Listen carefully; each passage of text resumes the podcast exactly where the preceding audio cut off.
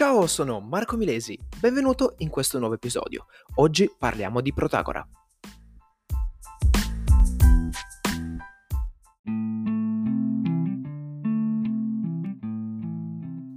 Quando parliamo di Protagora parliamo del filosofo più famoso e anche più celebrato tra tutti quanti i sofisti. Protagora fu un filosofo come la maggior parte dei sofisti, viaggiatore. Infatti viaggiò per tutta la Grecia e soggiornò ad Atene più volte, dove riscosse un grande successo popolare. Se si dovesse rappresentare, se si dovesse definire il suo pensiero con una frase, si potrebbe usare una proposizione che fa proprio da base del suo pensiero, ovvero l'uomo è la misura di tutte le cose di quelle che sono per ciò che sono e di quelle che non sono per ciò che non sono. Questa quindi è un po' la frase di riferimento, la proposizione fondamentale di tutta quanta la dottrina, di tutta la filosofia di pensiero proprio di Protagora. Andiamo ad analizzarla. Partiamo con la prima parte. L'uomo è la misura di tutte le cose. Cosa intende per misura e cosa intende per cose? Questa misura, questo l'uomo è la misura. Misura sta per la norma di giudizio, il metro di valutazione fondamentalmente di tutte le cose e quelle cose sono i fatti piuttosto che le esperienze in generale che uno vive, di quelle che sono per ciò che sono e di quelle che non sono per ciò che non sono. Quindi lui va a dire, l'uomo è il metro di valutazione per tutte le esperienze di vita. Quelle che sono per ciò che sono e quelle che non sono per quelle che non sono. Quindi fondamentalmente lui affermò una teoria molto strana, ovvero che tutto quanto è relativo. Non c'è nulla di assolutamente vero e giusto. Quindi lui negò l'esistenza di un criterio assoluto in grado di discriminare essere e non essere.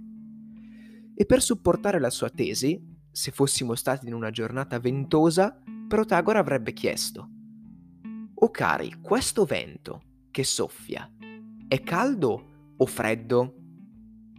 E la risposta che Protagora dava è, stando al criterio appunto protagoreo, per chi ha freddo è freddo. Per chi no, no. E quindi se è così nessuno è nel falso, ma tutti quanti sono nel loro vero.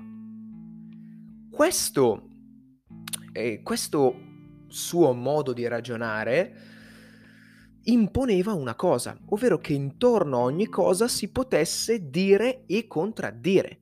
Questa disciplina della vera e propria contraddizione si chiamava antilogia e si chiama ancora adesso antilogia e Protagora si, prose- si professava maestro in quest'arte, nell'arte dell'antilogia. Infatti, che cosa faceva lui? Lui, lui, afferma- lui affermava di poter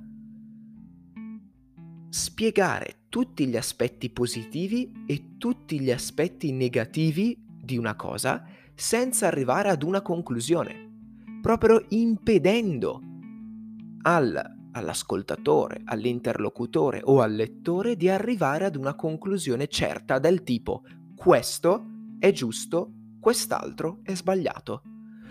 Quindi Protagora in particolare eh, insegnava a rendere più forte l'argomento più debole e questa abilità a tutti gli effetti Protagora la chiamava virtù e le affidava il compito di portare al successo nelle assemblee chiunque la, applica- la applicasse nel modo corretto.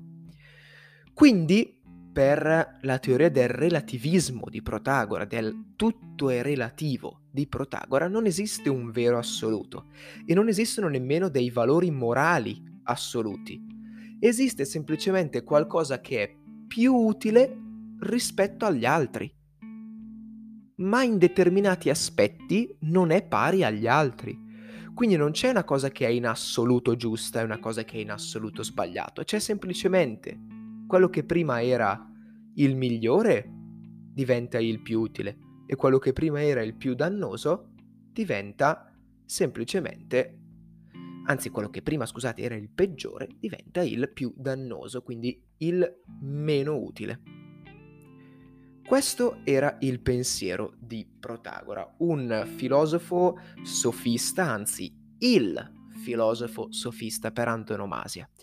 Ci vediamo nel prossimo episodio riguardante filosofia dove parleremo di Gorgia, il nichilismo e così via.